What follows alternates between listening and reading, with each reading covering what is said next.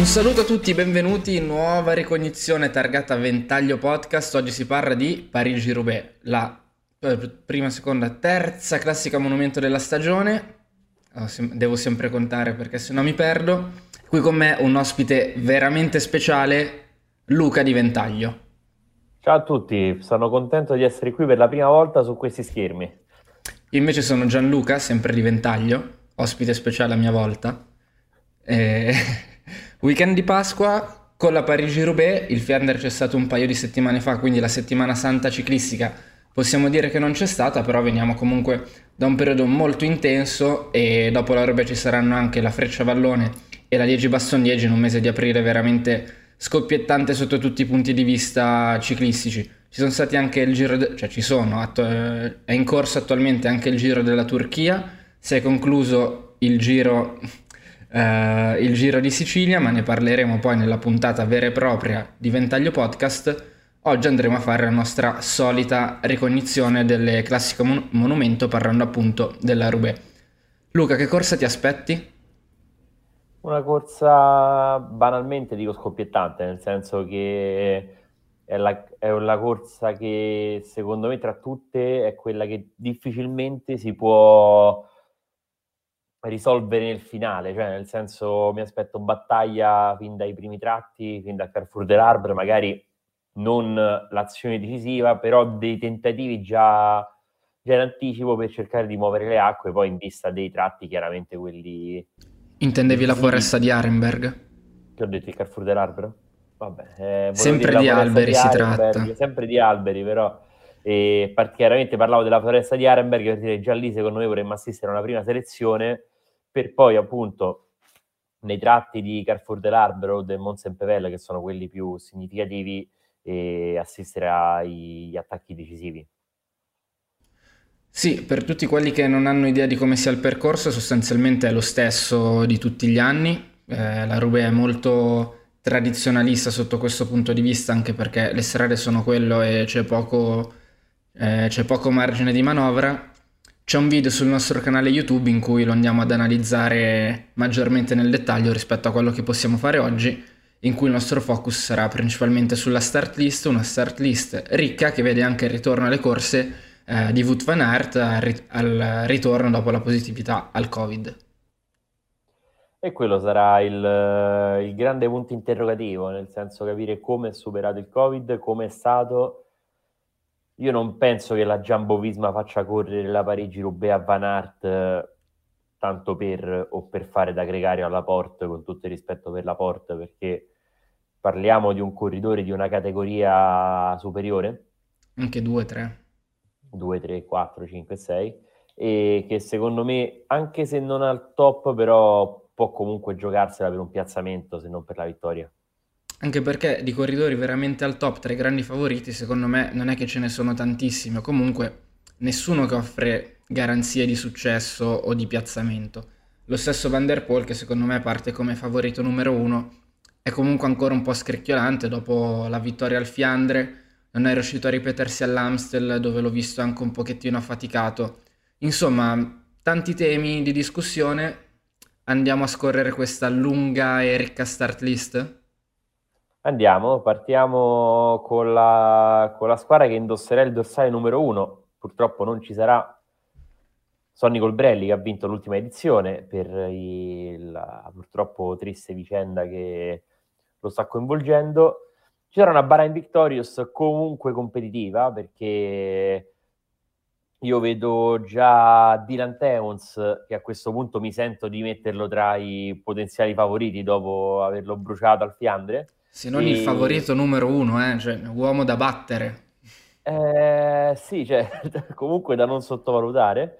E attenzione a Fed Wright perché ha avuto questo exploit al Fiandre e secondo me proverà a confermarsi corridore giovane britannico e che potrebbe essere un po' l'elemento nuovo di questa campagna del Nord, ma già lo è stato perché comunque arrivare settimo Settimo al Giro delle Fiandre non è cosa da poco. Ci sarà Matteo Moric, vincitore della Sanremo, che però non mi è sembrato in queste settimane in gran condizione. E c'è questo ragazzino, questo cronoman um, Price, Petersen, che è campione del mondo tra gli under 23 a cronometro, e corridore passista, cronoman, che in teoria su percorsi del genere potrebbe e in futuro magari dire la sua, quindi lo teniamo lì, diciamo, senza pronosticarlo tra favoriti o potenziali tali, però è un corridore da, da seguire. Squadra secondo me molto interessante, ovviamente senza Colbrelli perdono una pedina molto importante, quindi insomma, comunque squadra interessante da tenere, da tenere sott'occhio. Non, non mi aspetto tantissimo invece dalla Lotto Sudal, nonostante abbia dei buoni nomi, però Florian Vermeersch, secondo l'anno scorso, non mi sembra in condizione, ma sta facendo un po' di fatica da inizio anno. Philippe Gilbert è, è prossimo al, al, pensionamento e non lo vedo vincente. E lo stesso Victor Kampenerz mi sembra leggermente in fase calante, ma soprattutto la Rubé non sono sicuro che sia la corsa più adatta a lui. Sì, diciamo, me li aspetto in fuga nella prima parte di gara mi aspetto un, lo stesso Vermersch che Campeners, Van Moor, però niente di più, diciamo. Sì. Andiamo, andiamo, avanti, direi, perché la prossima squadra è quella di Matteo Van Der Poel, il favorito Alpes in Phoenix. Squadra comunque abbastanza solida, secondo me, al suo supporto, quindi può anche contare su, su una buona squadra che lo può eventualmente aiutare. Certo, lui sa fare tutto da solo alla grandissima. C'è tra l'altro quel Silva- Sylvain Dier, secondo nel 2018 alle spalle di Peter Sagan. E... Che comunque uno che la conosce. Eh, Gianni Vermersk è abbastanza una garanzia, nel senso che è un corridore che si sa muovere molto bene. Secondo me ha sviluppato, credo, anche un buon affiatamento con Van Der Poel in determinate, in determinate situazioni, in determinate fasi di corsa. Invece non mi aspetto granché da Tim Merlì, che penso sia qua un po', un po' per sfizio, ecco. Sì, ho visto Merlier al corso anche lo scorso anno è arrivato 48esimo perché quando ho visto il suo nome mi sono detto chissà Merlier cosa può fare in una corsa del genere. Penso niente. Esatto. Cioè dire che il 48esimo probabilmente è arrivato a 15 minuti l'anno scorso. 12 minuti. Ok, perfetto. E Andiamo avanti, una squadra Lazzana, tra l'altro... Vorrei dire un'altra cosina su Van Der Poel. Sì? Io me lo aspetto a giocare ancora di rimessa, quindi non mi aspetto che, che attacchi in prima persona e proverà secondo me magari nel finale a provare uno o due attacchi. Forte però della possibilità di vincere in volata che è un'arma, è un'arma che lo fa stare tranquillo nella maggior parte delle occasioni.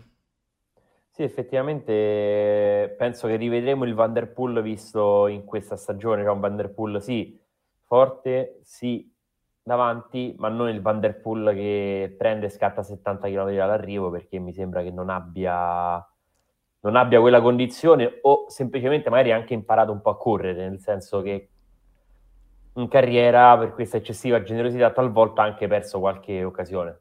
Comunque la gamba non mi sembra straripante. No, Decisamente no, almeno quello che abbiamo visto è, è quanto. Astana Kazakh- Kazakhstan Team, ne abbiamo già parlato nelle scorse settimane, squadra che può fare poco, ce li aspettiamo in fuga. Ci sono Leonardo Basso, Emanuele Boaro, Fabio Fellini e Davide Martinelli tra gli italiani, oltre kazaki Fedorov e Gruzdev. Sì, abbiamo detto tutto. Penso di sì, nel senso una fuga, al Fiandre ci ha provato Boaro, non escludo che ci possa riprovare lo stesso Boaro, però difficile aspettarsi altro purtroppo per loro. Un po' diversa la situazione in casa Quickstep Alpha Vinyl Team, dove secondo me c'è uno dei grandi favoriti, ovvero Casper Asgren, eh, che è sempre, è sempre stato lì questa primavera, non ha mai avuto secondo me la brillantezza dell'anno scorso, però tenderei a non sottovalutarlo. Lui ha avuto la brillantezza dalla Strade Bianche. La Strade Bianche andava molto forte. E, però poi non è riuscito a ritrovare quella condizione ad aprile. Secondo me, io penso che la Quick Step debba quasi cioè, giocare, non dico il tutto per tutto domani, però lasciare un segno nella campagna delle classiche penso sia importante per questa squadra considerando che anche per l'Erde, va bene, però vado off topic, eh, eh ma non sono messi benissimo, sì. La vedo un po' male, quindi domani è una grande chance per Asgren, che magari potrebbe anche essere cresciuto di condizione rispetto alla, a qualche settimana fa.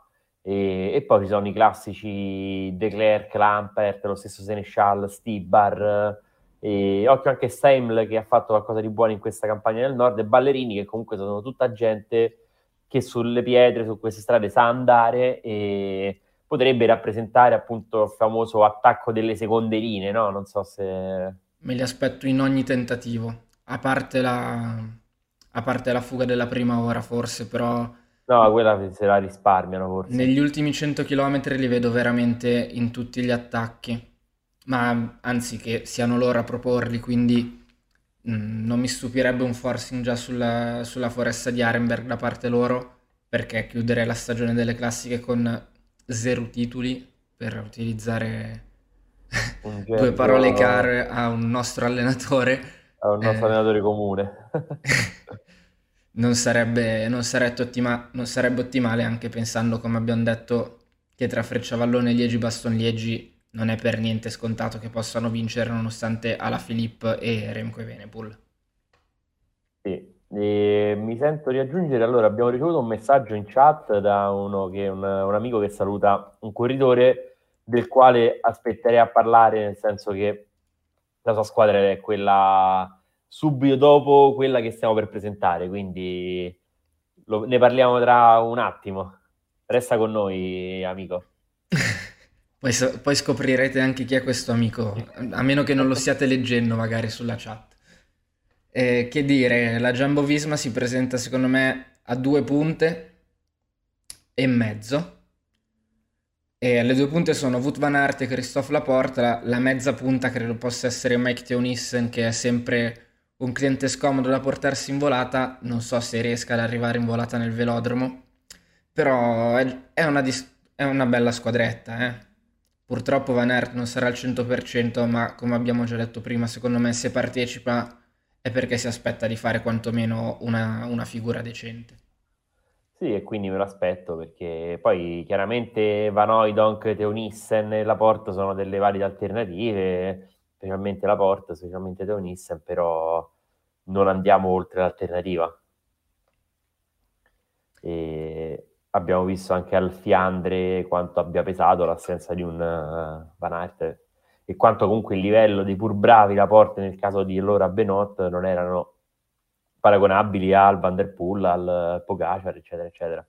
Sai, spesso questi corridori che possiamo definire seconde linee, quindi quelli che stanno alle spalle dei fenomeni, correndo da, da gregario comunque appunto da seconde linee, da seconde opzioni, riescono a interpretare la corsa in maniera migliore.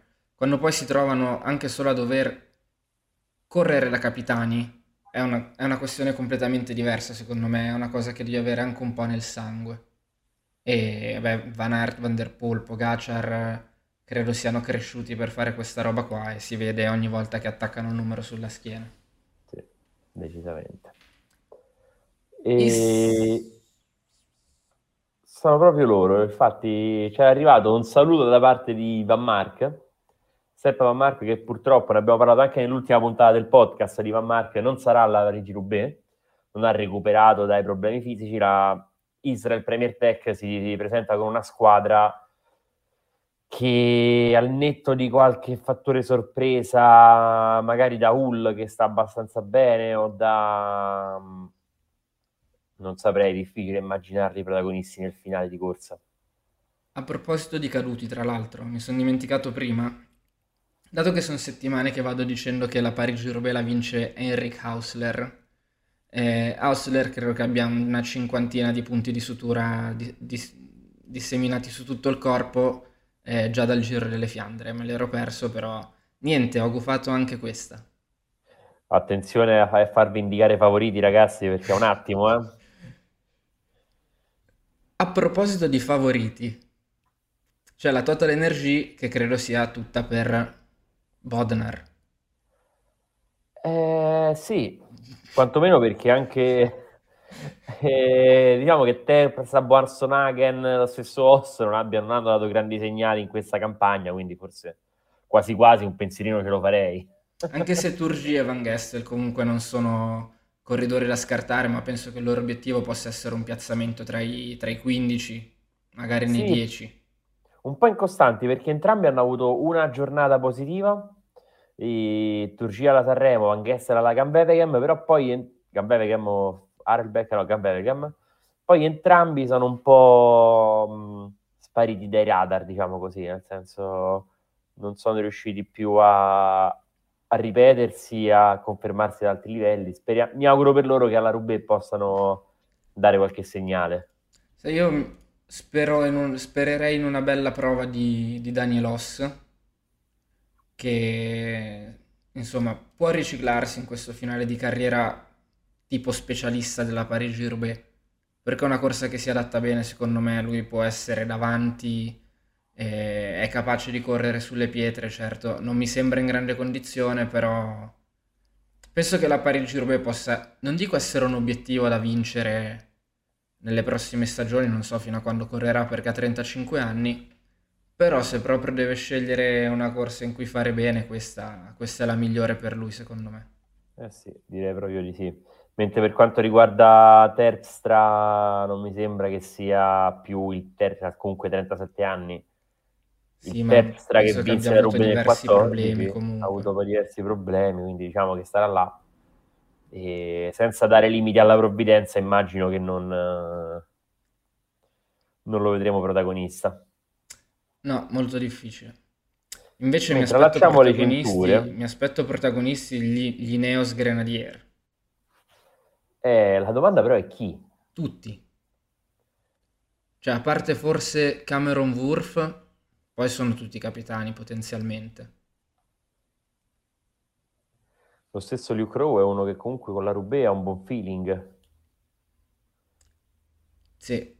Eh... Anche se ormai il suo piazzamento risale al 2015.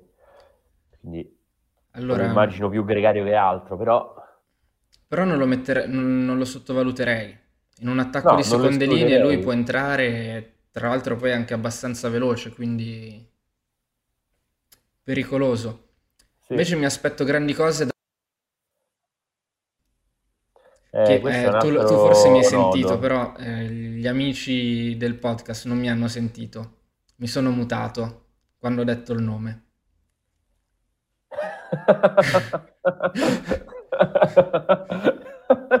e io non ho, non, ho, non ho, avuto la possibilità di sentire questa, di questa chicca. Questa Comunque magia. no, parla, abbiamo deciso per eh, rispetto al corridore di non nominarlo. Quindi per questa puntata lo chiameremo Peter Sagan. Peter Sagan della Ineos, però secondo me creiamo un po' di confusione sì. negli ascoltatori, forse dovremmo chiamare Voldemort. Colui che non deve essere nominato. Vabbè, diciamo che c'è un corridore, diciamo che c'è un corridore che milita nel, nella Ineos Grenadiers, che è nato nel nostro paese, che ha, gode di... ha vinto tante corse in carriera, malgrado sia ancora abbastanza giovane, e che dopo un periodo tra... non brillantissimo è tornato proprio per partecipare alla Parigi-Roubaix.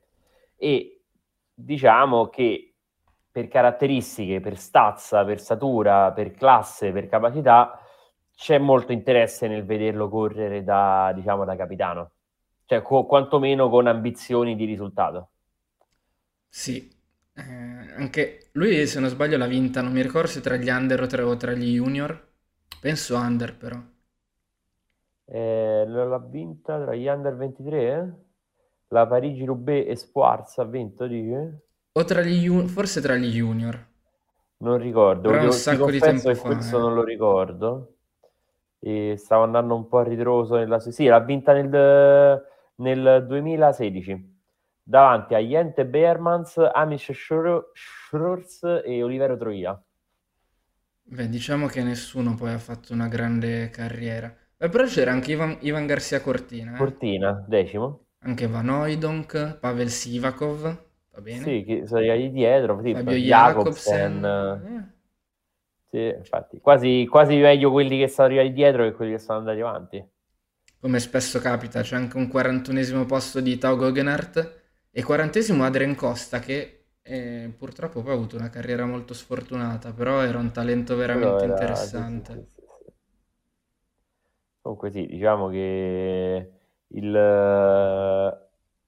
Comunque è un corridore che ha, secondo me, ha, ha proprio nelle caratteristiche la Parigi-Roubaix, cioè e niente, speriamo che domani possa quantomeno pro- provare a testarsi, cioè provare a lottare con i migliori e vedere quello che succede. Sì, non direi che è nato per la Roubaix perché è nato per un'altra cosa che si fa contro il tempo, Sì, però soprattutto se proprio de- deve scegliere un'alternativa, la Roubaix è quella buona. eh, già. Tra l'altro Ineos che si presenta anche con Chiatoschi, fres- fresco vincitore dell'Amstel Gold Race, con eh, Magnus Sheffield, fresco vincitore della Freccia del Brabante, Brabante. Ben Turner che viene da una grande primavera, Dylan Van Barle che ha fatto secondo alla- al Giro delle Fiandre, insomma c'è tanta carne al, al fuoco. Sì, notavo che Van Barle in realtà alla Parigi-Roubaix non ha mai fatto niente. Non è mai, cioè, è sempre, è sempre stato lì, ma non ha mai ottenuto risultati di spicco. Però io penso che abbia una condizione tale per domani provare a inventarsi qualcosa. Mentre uno su cui punterei, eh, non per la vittoria, ma per una buona prova, è Ben Turner, che secondo me è un altro corridore che anche per caratteristiche fisiche può difendersi bene in una Parigi-Roubaix. Però non vorrei che sia un filo leggerino che abbia il baricentro un pelo troppo alto. Mm. E soprattutto al, al Brabante ho visto un Magnus Sheffield eh, versione 5 stelle extra lusso, quindi cioè, l'ho visto molto meglio rispetto a Turner. Sì, Mm, non lo so, io su, su di lui non voglio sbilanciare perché No, abbiamo, mm, abbiamo, lo, lo abbiamo entrambi, penso, nella del fantasycling quindi un po' ci spero, eh, nel senso, però no, a parte gli scherzi, è un corridore anche lui molto interessante, è molto giovane, è alle prime esperienze, però mi sembra che abbia già una una capacità di correre, di stare in gruppo, di muoversi in queste gare che non è da poco. Comunque, No, vincere la freccia del Brabante non è da tutti, eh? no, tra l'altro con una corsa durissima, quindi eh, ne aumenta ancora di più il valore. Prossima formazione al via, Ageder Citroën. Eccoci, me la sono persa. Perché me la sono persa? No, eccola. Sostanzialmente penso che i due capitani saranno Greg Van Avermaet ed Oliver Nasen. Non mi aspetto sfraceli da nessuno dei due, ma mi aspetto un Greg Van Avermaet battagliero tra i 70-60 km dal traguardo. Sì, non, non- niente di più, diciamo, forse. Sì, questo. Invece Nasen, eh, ne abbiamo già parlato nelle scorse puntate. È un po' un elemento misterioso quest'anno, non, eh, non ingrana, cioè sta lì è perché poi arriva sempre a ridosso, ma non ha quel, quel eh, qualcosa in più che ha avuto magari gli altri anni per eh, provare a vincerla. Tra l'altro vedo, lui non ha neanche, non ha neanche una top 10 alla Roubaix in realtà. È arrivato un paio di volte, tre volte, tra il decimo e il quindicesimo posto, a conferma che comunque la corsa è adatta alle sue caratteristiche, però elemento misterioso se ce n'è uno, eh. Sì, decisamente. Vedo meglio invece la Trek Segafredo. Eh, la Trek ha due carte di buon livello che secondo me hanno reso anche meno rispetto a quanto ci si aspettasse fino a questo punto della stagione. Parlo naturalmente di, mh, di Jasper, Jasper Stuyven e, e Mats Pedersen con eh, un eh, Edward Teuns che potrebbe essere un po' la, la mina vagante, anche se dubito che possa far meglio dei, dei già citati Pedersen e Stuyven. Pedersen che tra l'altro arriva da un buon periodo al circuito della Sartre dove ha vinto due tappe la classifica punti, ha fatto secondo in un'altra tappa, eh, però è anche caduto, quindi non sappiamo quali possano essere bene bene le sue condizioni, ma io me lo aspetto davanti. perché questa credo sia la corsa del nord più adatta a lui che è bello pesantino comunque e può gestire bene le pietre della Roubaix anche se i risultati fino a questo momento mai tra i migliori 50 quindi è da, è da vedere diciamo mentre Stuyven nel suo palmarès ha già un quinto e un quarto posto che magari cioè, quantomeno ti dicono che è una, uno che conosce questa corsa e ha e hai mezzi per poter provare a inseguire un piazzamento. Sì, sicuramente sì. Credo che questi, questi risultati per lui siano arrivati eh, gli anni in cui c'era un po' di vento contro. Sai, gli anni con il gruppone che arriva alle spalle del, sì, sì, del vincitore o di quelli che si giocano il successo. Quindi è un po', è comunque un po' particolare. Sono sta- ci sono state un paio di annate particolari. Abbiamo parlato del meteo, piccola, piccola digressione, non ci, non ci dovrebbero essere problemi quest'anno, eh, sole e temperature miti, quindi niente di, equipar- di, di comparabile a- alla scorsa stagione. Alla Se notate che ho dei problemi a parlare è perché non ho dormito beh, tanto stanotte perché alle 6 ero sveglio per andare a lavorare, quindi salute. Ti perdoniamo, ti perdoniamo. E mentre ti poniamo il nostro perdono, mentre io continuo ad aprire schede sul mio computer andando, saltando di cosa in cosa, mi sono perso la squadra di cui dobbiamo parlare. Che è la Groupama FDC. Eh, la Groupama FDC, io direi che abbiamo un corridore che quest'anno si è, sta dimostrando di essere un corridore da classiche perché ha avuto un terzo posto ad Arelbeck, sesta alla Dwarsdorf Landren, quinta al Fiandre, ottava all'Amstel Gold Race e come lo posizioniamo domani? Nei primi cinque stiamo parlando ovviamente di Stefan Kung che penso sarà seguito anche dal suo fan club molto simpatico e rumoroso. E io lo metto tra i primi cinque perché la sua potenza sulle, sulle pietre della Roubaix può essere molto utile, può fare molto bene. È un po' il discorso che si fa con Ganna sì, sì, sì, sì. Comunque lui è cresciuto tanto quest'anno e poi c'è l'FDC sta andando bene, c'è anche Madua che ha dimostrato di avere una buona gamba e non sempre chi ama il Fiandre ama anche la Rubé, però comunque mi aspetto che possa a sua volta dirla sua. Io le amo tutte e due comunque nel dubbio. Eh? Io le amo tutte e due, sia, Fra- sia Fiandre che Rubé.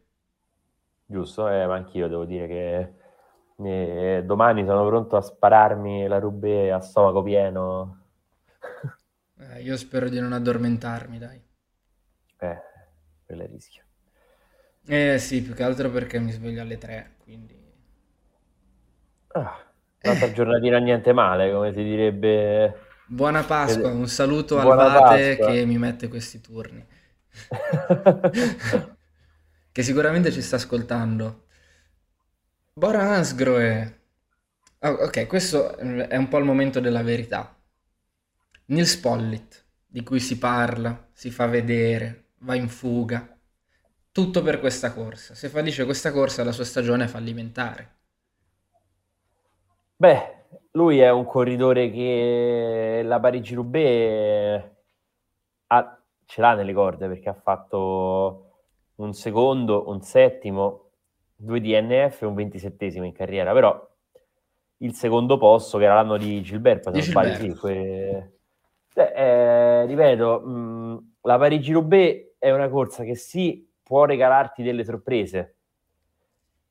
Penso a Eyman, penso a... Colbrelli.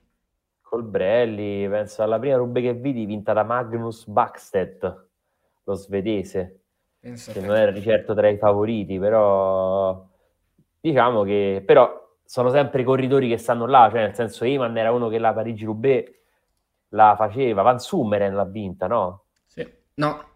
Sì, sì, sì, sì, sì, sì. Van Sumeren.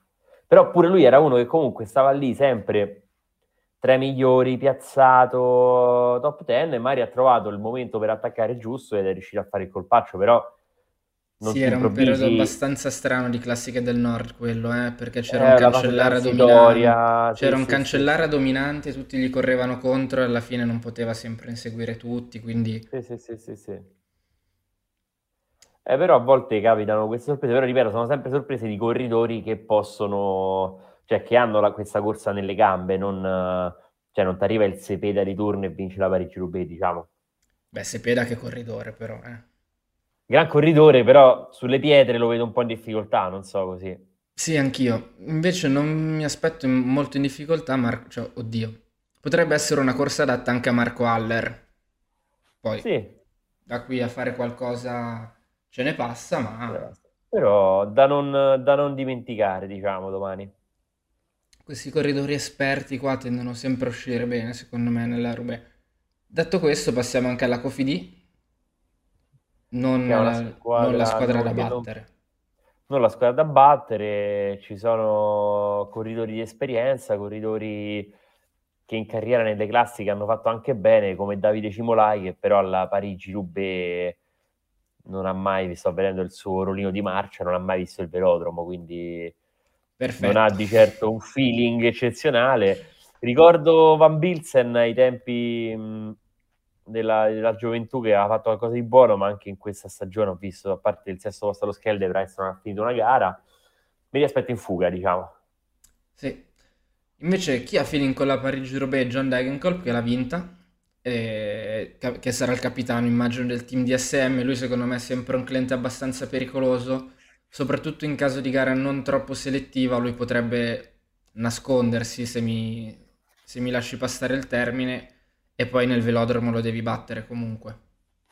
Sì, veloce. Ormai sono anni che non si esprime ad alti livelli, però teniamolo lì, diciamo, come si suol Beh, dire. Però ti devo dire che Sbaglio? quest'anno in realtà va che non l'ho visto malissimo, è comunque diciottesimo al Fiandre, non fa schifo.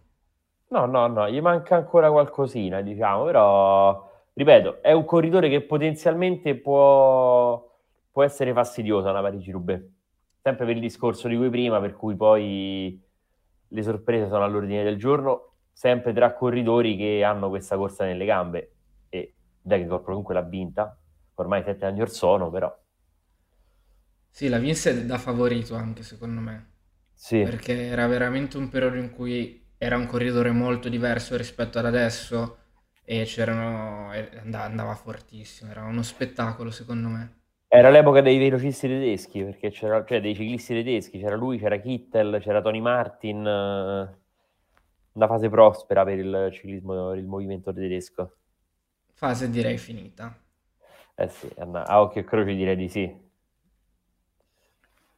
E ci avviciniamo alla conclusione. con l'Archea passiamo rapidamente perché Ma tenere aspettiamo in fuga. d'occhio in fuga, magari una, una Maurica Pio che potrebbe provare a piazzarsi. Parlo però di piazzamenti da top 15, eh, non di più, però è uno che sul pavé sa andare. Invece avrebbe qualche nome interessante l'EF Education First Sì, con Sebastian Langeveld e Jens Keukeleir che però non ha mai sono fatto due, quel- quello che ci si due, evergr- due aspettava. nomi evergreen. E a proposito di passisti, e occhio a Bisseker. Sì, anche lui, stesso discorso che abbiamo fatto con Kung e Ganna, in linea di massima crono- cronomen forti ed esplosivi, tra l'altro come Bisseker che si esprime molto bene anche, anche nei prologhi, spesso e volentieri possono far bene anche alla Roubaix. Sì, eh, ha esordito lo scorso anno Bisseker alla Roubaix, ma non ha lasciato il segno, è arrivato a 12 minuti e 37 da Colbrelli. Intanto statistica interessante su Jens Keukeleir, che è un corridore di una classe, cioè in bici veramente di classe, un po' alla Pozzato. Gli ultimi suoi quattro risultati sono DNF, DNF, DNF, DNF. E poi DNS. E 7-8 anni fa sembrava potesse diventare un corridore Sì, proprio di è, è un'altra un, caratura. un talento mai sbocciato, diciamo, ha fatto la sua onesta carriera, assolutamente, con qualche bel risultato, però non ai livelli che si mh, auspicati inizialmente, diciamo così. Sì, però cosa ci vuoi fare? La vita è anche questa. Sì, sì, sì, sì. A proposito di vecchi volponi, Alexander Kristoff Eh, e la sua Intermarché Wanty-Gobert, Kristoff che viene dal successo allo Scheldeprijs. Christoph lo vedo bene. Lo vedo bene, non so se tanto bene da poter pensarlo su un podio di una Parigi-Roubaix, ma anche perché lui alla Roubaix non ha mai fatto, mi sembra, clamorosi risultati, qualche piazzamento, ma, ma ha sempre preferito il Fiandre anche in termini di rendimento, però ha più esperienza e lo Skeldevrest l'ha vinto bene, l'ha vinto attaccando in una situazione non semplice, partendo al momento giusto, tra l'altro pure di forza. Eh, sta bene, sta bene. Secondo me è in quella fase di carriera in cui lo può sorprendere. Può uscire la sorpresa. Intanto ha scelto un pessimo momento per forare, purtroppo, la nostra Marta Cavalli nella corsa femminile, perché ah. siamo ormai 58 dall'arrivo, io ce l'ho alle spalle, purtroppo me l'ero perso. sì, eh, deve riuscire a rientrare prima di Monson Pevel, altrimenti per lei la corsa è sostanzialmente finita, come, come per uh, tutti. Sì. E detto questo, eh, Christoph potrà disporre anche di una squadra di discreto insomma. livello con Pasqualon, Plancart, insomma. Taco Van der Horn che sarà in fuga, questo sì, lo possiamo spoilerare. E in fuga ci sarà anche, immagino, qualcuno della 1X Pro Cycling Team, eh, squadra, squadra che mi fa sempre ben sperare, però in realtà nell'ultimo periodo non mi sembra in gran condizione. Eh, quando si è alzata l'asticella, potenzialmente Erasmus Stiller è uno che potrebbe, per però caratteristiche, dirla sua. Stavo controllando prima, ultimamente si è visto meno. Però ultimamente si è visto meno, sì, sì, sì. Non è non è riuscito a, a, a esprimersi sui livelli di qualche mese fa, diciamo. Però non mi sorprenderei fino in fondo se qualcuno di loro riuscisse a fare anche top 10, top 15. Eh. Sì, poi qualche nome a sorpresa. E invece la Bike Exchange che si presenta con soli 5 corridori, come la vedi? Eh, la vedo male perché il più adatto penso sia Luke Darbridge, che però è ben lontano dall'essere in condizione per vincere una Roubaix. Eh sì, eh, poi c'è Mezgec, c'è Bauer, gente di esperienza, ma... Eh, ma per chi tira? Per, proveranno ad andare in fuga. Penso ecco. il massimo che possono fare è quello. Sai cosa? Se metti un capitano, questa diventa una bellissima squadra a supporto del capitano. Manca il capitano. Parliamo... Parli della no, no, par... no, no, della Bike Exchange. Cioè, se, eh. pot- se ipoteticamente ci mettessi lì dentro, eh, non lo so, Van der Poel, a una squadra che lo potrebbe sorreggere benissimo nella prima fase di corsa fino a quando non si apriranno le danze. Purtroppo gli manca il capitano. Che tu manca dici, il capitano... Eh, mi sa che non... Cioè, non... Come ti posso dire?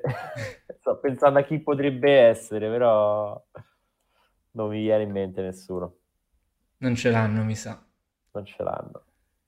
Invece possiamo dirvi che non correrà ufficialmente Tadej Pogacar, però secondo me la UAE Emirates ha trovato un Matteo Trentin con una bella gamba. In crescita? Forte crescita. Veramente un peccato Forte che stia finendo la, la stagione delle classiche. Sì, però hai visto mai che, che stavo per dire una cosa, ma rischio di darti una coltellata, però che possa in qualche modo regalarsi una bella Parigi-Roubaix, per quanto non sia mai stata la sua corsa. Però è sempre stato sfortunato, eh. Cioè... Beh, diciamo che Trentini e la Fortuna eh, però prima o poi gira. volte. Eh, speriamo che possa girare. Pensa che bello, una bella volata a due con Pedersen nel velodromo e la rivincita di, di Harrogate. eh, però penso che in questo momento in volata Pedersen sia superiore a Matteo Trentin. Eh. Però dopo 257 km e tante vibrazioni sulle gambe, tutto può succedere. Mi ricordo un anno che Trentin cadde, si fece anche male, se non sbaglio si ruppe la mano, lo scafoide, qualcosa. In un tratto di pavé facilissimo perché uno gli andò addosso e rimbalzò la bici. Eh, cioè, eh, veramente allucinante. Il ciclismo da questo punto di vista è uno sport maledetto perché... Penso abbia forato 15 volte all'Arbe Trentin. Niente. Eh, con lui anche, secondo me, Lagen, che è un corridore sempre interessante, non ha mai fatto niente, però è interessante. Pascal Ackermann, che non trova, secondo me, terreno adatto alle sue caratteristiche, così come Molano. E tra gli italiani invece ci sarà Oliver, Oliviero Troia, che all'Orbe si è sempre fatto vedere in qualche modo. Sì, non mi, non mi, sorprenderei, visto che gli manca un, cioè, a parte un capitano specifico, che qualcuno possa anche provare ad attaccare da lontano della Way magari per fare quei famosi attacchi che poi ti permettono di essere davanti, perché un esempio è un corridore della Movistar Team, Imano Del Piti, che proprio grazie a un attacco lui ottenne un clamoroso nono posto alla Parigi-Roubaix di qualche anno fa. Sì, anche quest'anno penso sia una delle punte del, della Movistar assieme ad Ivan Garcia Cortina, che credo sia eh, il capitano designato e da lui ci aspettiamo sempre grandi cose, però lo, lo vedo più piazzato che vincente anche in questo caso. Beh, già entrare nei 10 sarebbe un buon risultato per lui che ancora non ha fatto una top 10 in una grande classica comunque. Però grande classica parlo delle monumento. Il potenziale c'è. Però adesso ha 26 anni, deve, secondo me è arrivato il momento di iniziare a raccogliere un po' i frutti. Sì, corre spesso in maniera un po' avventata, però è un po' il suo stile ed è, ed è anche quello che forse gli consente il suo fisico, perché è molto, penso sia anche molto altalenante all'interno della stessa gara come sensazioni e prestazioni. Beh, Altiandra cioè, sembrava andare fortissimo, tanto è vero che nelle nostre chat interne commentavamo, ma guarda abbiamo blastato Garzia, Cortina, invece guarda come sta andando forte, poi improvvisamente è scomparso. Sì. E il classico dopo 200 km ad alcuni corridori si spegne la lampadina, invece la sua luce irradia il circuito di Varese. In questo caso stiamo parlando di Alessandro Ballan che tra l'altro ci ascolta sempre, lo salutiamo con affetto.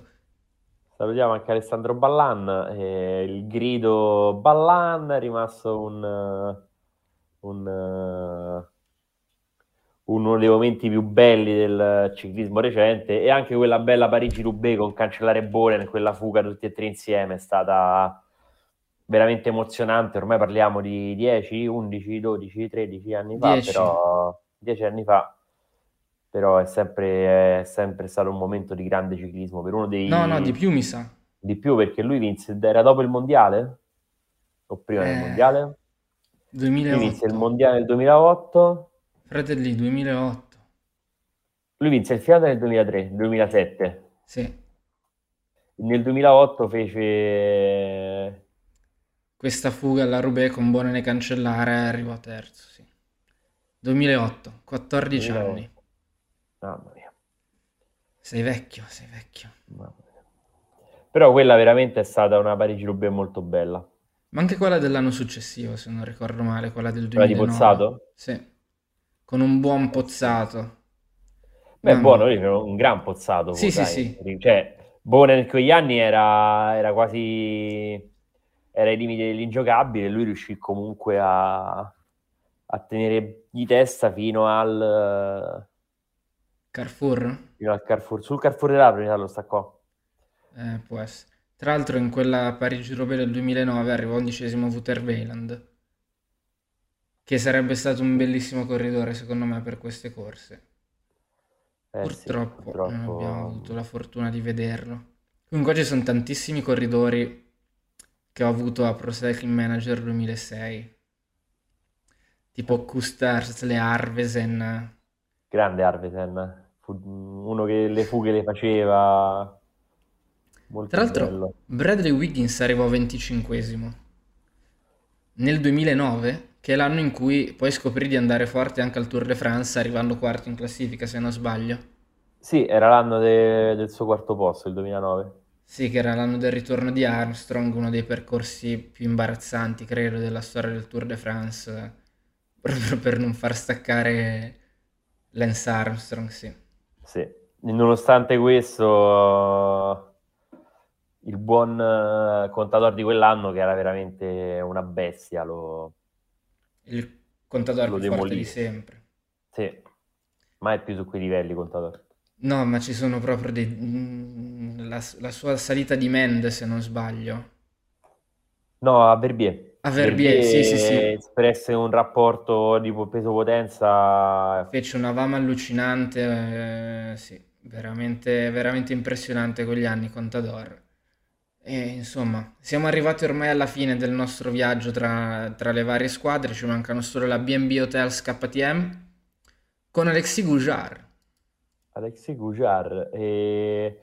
e anche il nostro Luca Mozzato che zitto zitto sta facendo qualche discreto piazzamento in queste corse, sta facendo esperienza e chissà anche domani non magari possa provare a, a combinare qualcosa. Guarda, l'anno scorso Mozzato è arrivato ventesimo alla Parigi-Roubaix, eh. ma probabilmente avrebbe potuto raccogliere un risultato ancora migliore, ma cadde in un momento abbastanza topico, cadde o non mi ricordo. Quindi in realtà è un nome abbastanza interessante in casa Italia, classe 1998, io lo terrei d'occhio, sia alla Sì, Roubaix che poi per il appunto. futuro. eh. Eh sì, sì, comunque lui sta facendo una bella esperienza in Francia perché corre su queste corse, su questi terreni non, non scontati e chissà chi sarà, speriamo, speriamo. Ecco, fa- mi permetto di fare un piccolo orpello a questa cosa. Mozzato non ha mai corso con una squadra italiana sostanzialmente, quindi immagino che mm, non sia stato ritenuto magari all'altezza di passare, anche perché non è che nei primi anni di carriera sia andato alla Quick Step o chissà che. Però a differenza di tanti altri adesso si sta costruendo già una discreta carriera, eh, perché insomma, se ne stiamo parlando a 24 anni con un piazzamento tra i 20 alla Roubaix, vale più di una vittoria tappa al Giro di Sicilia probabilmente. Sì, direi proprio di sì, con tutto il rispetto per il Giro di Sicilia, che tra l'altro è stato dominato da- dalla nazionale italiana, però al di là di questo, eh, purtroppo lì io non so se il problema sono le squadre, i- la preparazione, lo scouting, in questo caso lo scouting, per- o meglio, scouting e non purtroppo eh, quando non c'è meritocrazia, magari si rischia anche di perdere qualche talento, io lo dico così senza fare accuse campate per aria, però mh, purtroppo poi si rischia di perderlo perché Moz- c'è un corridore come Mozzato, vedendo anche il, il poco che stanno riuscendo a fare alcune squadre anche in con- contesti locali, era uno che avrebbe voluto portare eh, anche risultati. Cioè, eh, comunque ha fatto due piazzamenti alla Parigi-Nizza, ha fatto, mh, cioè, eh, ha fatto, ha fatto per essere un corridore così giovane Ecco, sai cosa? contesto... Vai, Però dal suo punto di vista forse è andata meglio così. Perché assolutamente. mentre magari con una squadra italiana avrebbe fatto un calendario nazionale, seminazionale, insomma, o un po' spezzettato, qui ha avuto la possibilità di correre la Parigi-Nizza, ha fatto Denain e poi ha fatto tutta la campagna del Belgio.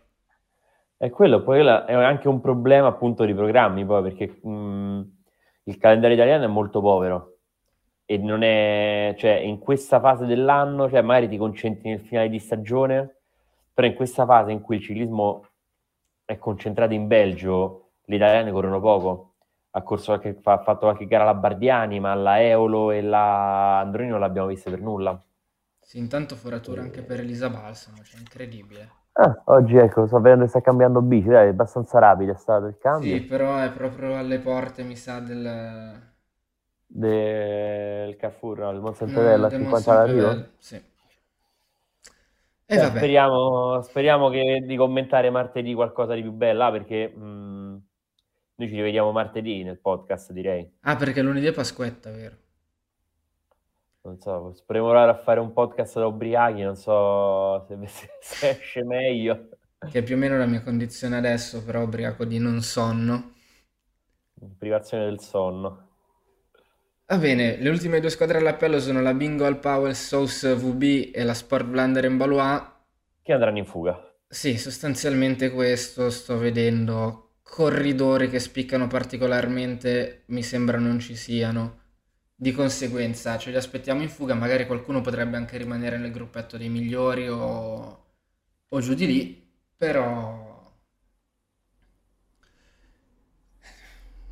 Però niente, è questo. Questo, questo niente. Vedevo Timothy Dupont che però sono anni, a parte qualche piccolo esploit che non riesce a esprimersi ad alti livelli. Anche dello scorso anno io ho quinto alla, alla Bruges de Panne. Ma soprattutto un mese che non finisce una corsa. Appunto, quindi direi che possiamo archiviarlo così. Tra l'altro e... ha 34 anni ma sembra ne abbia 95. Sì, sì, sì, sembra poi un corridore mi ricordo che c'era sempre. Comunque anche Marta Cavalli sta provando a rientrare, vedo, nel gruppo, sfruttando il lavoro di Elisa Balsamo, però la Cavalli sta facendo parecchia fatica. Allora, noi adesso chiudiamo, fare un ultimo punto della situazione. Vista tutta la start list, che corsa ti aspetti? Mi aspetto già qualcosa su ad Arenberg, qualche tentativo di forcing. Mi aspetto una quick step uh, battagliera, ma battagliera, battagliera, cioè che le prova anche da lontano con le secondine, che magari non prende in mano la corsa a tirare, ma attacca con tutti. Mi aspetto un, um, qual- un uh, Vanderpool davanti, ma non brillantissimo. E mi aspetto una corsa divertente che... e mi aspetto un arrivo in solitaria quest'anno. Eh, arrivo in solitaria che manca da... Da Gilbert forse. No, Gilbert, Gilbert, arriva... sì. no, no, No, Gilbert Gilbert arriva con Pollitt. Pollitt. L'anno prima... mm, Da Eyman, no? No, non lo so. No, Eyman vinse. Sì, sì, sì, sì. Perché 2020 non Sagan. si... No, Sagan e Di arrivarono assieme. Sai di arrivano insieme, sì, sì, sì, sì. Me la ricordo l'arrivo. Van Avermaet vinse in volata, Eyman vinse in volata, Degenkolb vinse in No, volata, Degenkolb da forse... Terpstra, No, da Terpstra. Sì, Terpstra 2015. ma anche prima, quindi, non scusa, tantissimo. 2014, Sì, 2014. ma anche prima non tanti arrivi in solitaria, quindi... No. Insomma, Direi che, cioè, diciamo che stavo vedendo che a cavallo negli anni, nel 2000, nel 2009 arrivo in solitaria, 2010 arrivo in solitaria, 2011 arrivo in solitaria, 12 in solitaria sì, quegli anni e lì poi dal sì. 13 13 in poi si è iniziato ad esserci un po' più di bagarre. Diciamo che con Bone nel cancellare i massimi livelli eh, era un po' era più combattuta. L- L'unica cosa che Era veramente più... mi dispiace, mi è dispiaciuta, che spesso e volentieri o Cancellara o Bonen avevano avuto dei problemi o qualcosa del genere, quindi li abbiamo visti veramente poche volte l'uno contro l'altro. testa a testa. E comunque sarà, sarà una bella giornata di ciclismo anche domani. Beh, la Roubaix, la Roubaix. Decisamente. Quindi, Luca, io ti saluto. E So- ti auguro una buona buonanotte. Grazie. No, dai, dovrei riuscire a reggere almeno la corsa femminile, poi faccio un sonnellino, ma non troppo, che poi devo andare a letto presto per svegliarmi alle Giusto. 3 in maniera decente. E quindi buona Parigi-Roubaix e ci riaggiorniamo per eh, la puntata che sarà di commento e sarà anche una puntata che ci porterà ad avvicinare al Giro d'Italia, visto che ci siamo sempre più vicini e la campagna delle classiche si sta esaurendo, quindi vi aspettiamo martedì per la nuova puntata di Ventaglio. Ciao a tutti! Buona serata!